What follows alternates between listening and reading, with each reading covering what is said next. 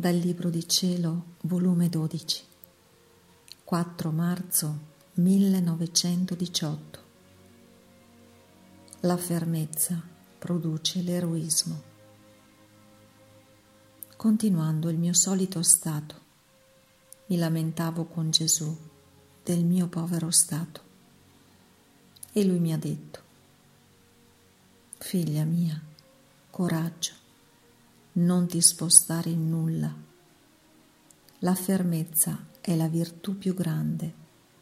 La fermezza produce l'eroismo ed è quasi impossibile che chi la possiede non sia un gran santo. Anzi, come va ripetendo i suoi atti, così va formando due sbarre, una a destra e l'altra a sinistra, che le servono di appoggio e difesa, e reiterando i suoi atti si forma in sé una sorgente di nuovo e crescente amore.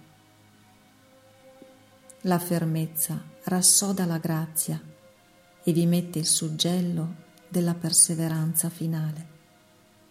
Il tuo Gesù non teme che le sue grazie possano restare senza effetti, e perciò a torrenti io le verso sull'anima costante, sì che un'anima che oggi opera e domani no, ora fa un bene, ora un altro, non c'è da sperare un granché, non avrà nessun appoggio, ed ora sarà sbattuta ad un punto e ora un altro, morirà di fame perché non terrà la sorgente della fermezza che fa sorgere l'amore.